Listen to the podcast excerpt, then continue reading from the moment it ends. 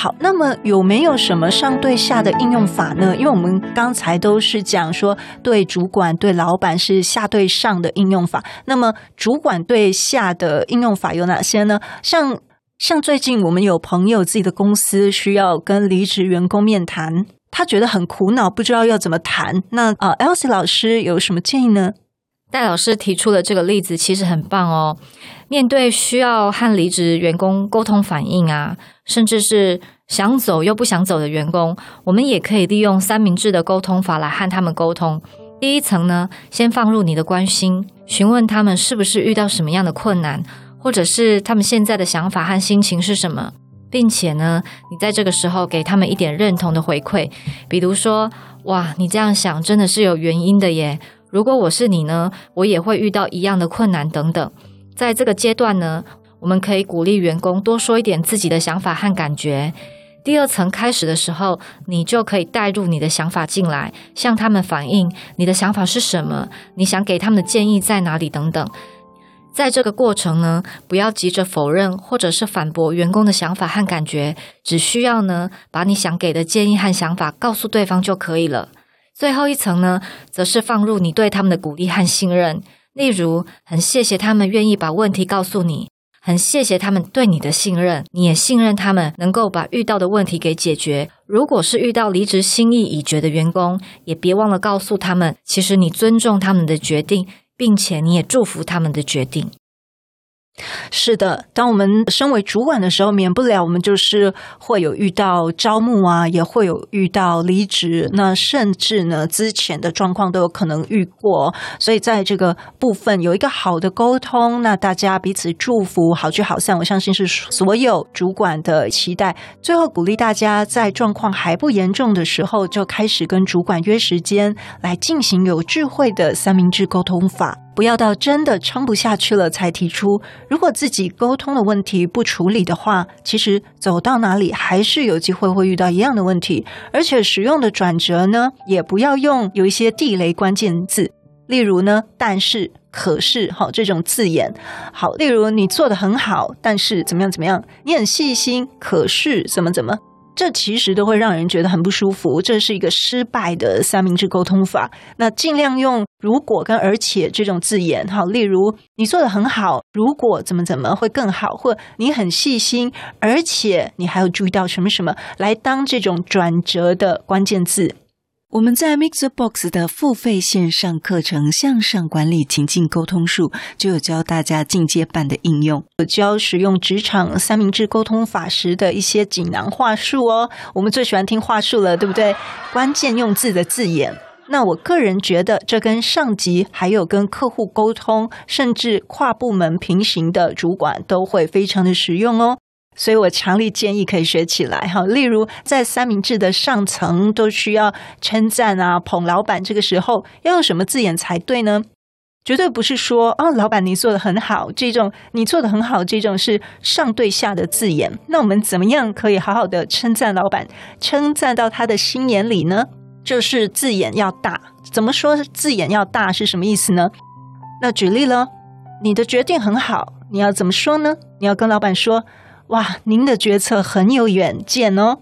还有其他话术的小锦囊，我们把这些进阶版的内容都帮你一次集结收录在 MixerBox 的付费线上课程《向上管理情境沟通术》。现在只要加入我们节目在 MixerBox 平台的任何一个超值月费方案，就可以免费得到《向上管理情境沟通术》音档以及三步骤锻炼心态制胜 VIP 专属读书会音档，可以无限复习哦。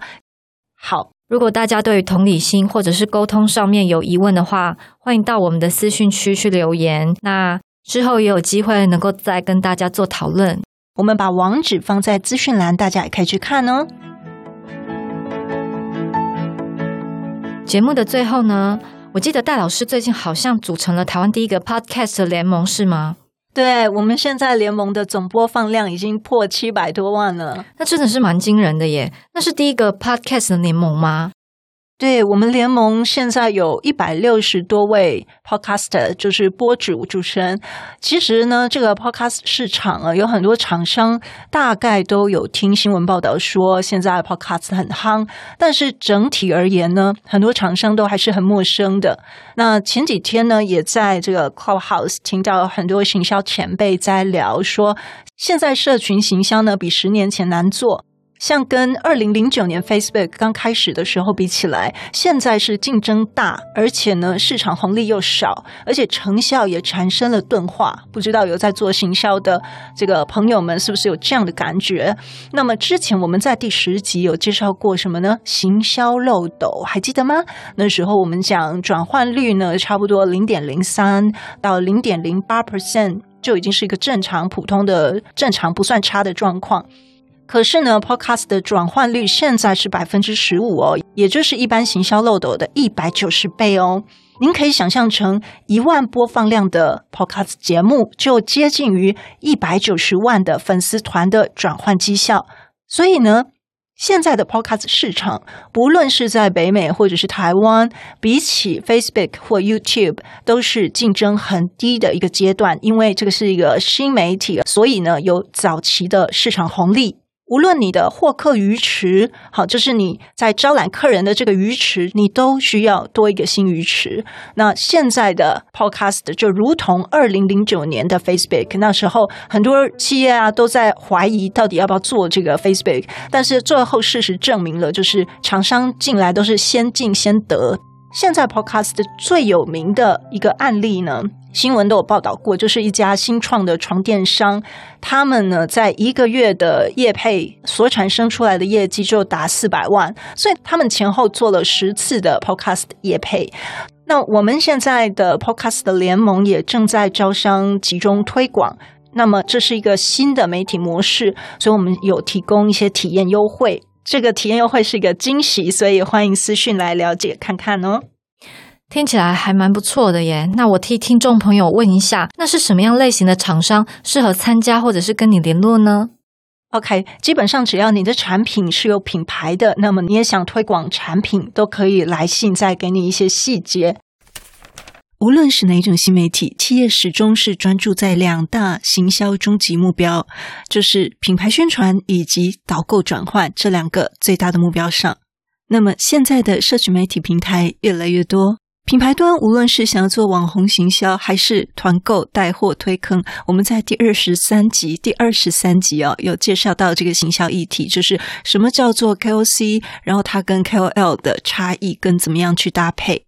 那么这些舞台呢，都不再仅限于 YouTube、跟 Facebook、Instagram，还是抖音、TikTok 这些平台。对品牌端而言，可以合作的对象跟模式也越来越多了。再加上大型百万的网红现在被平台新的演算法限制，导致于大型网红的触及率跟转换率都大幅的降低，所以也慢慢发展出许多与微网红、纳米网红这些合作模式。那这些 KOC 跟粉丝的互动率跟粘着度也相对的比较高，所以用来宣传产品或品牌价值，这些效果也经常会比我们单一。投注在大网红的效果还要好。那么，如果朋友们有兴趣，我们也可以针对这个主题再做一集。那么，进一步来介绍行销在新媒体的趋势跟操作方式。我也可以跟大家分享，我从二零一三年开始，对，就是八年前，在美国跟台湾市场操作网红行销的经验以及心得。如果您对这一题有兴趣的话，再请写信到私讯区。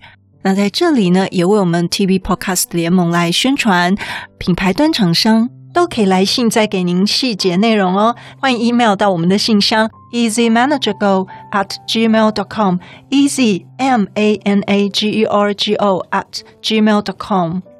对，听众朋友，如果你或者是你的亲朋好友是民生消费品牌的品牌端，有兴趣的话，都欢迎私讯给戴老师哦。谢谢 Elsie 老师的支持。也谢谢你今天带给我们这么棒的三明治沟通法原则。大家对心理议题如果有兴趣的话，更别忘了到 Elsie 老师的粉砖看看哦。他的网址放在我们的资讯栏里面。今天非常谢谢 Elsie 老师，谢谢戴老师，谢谢大家。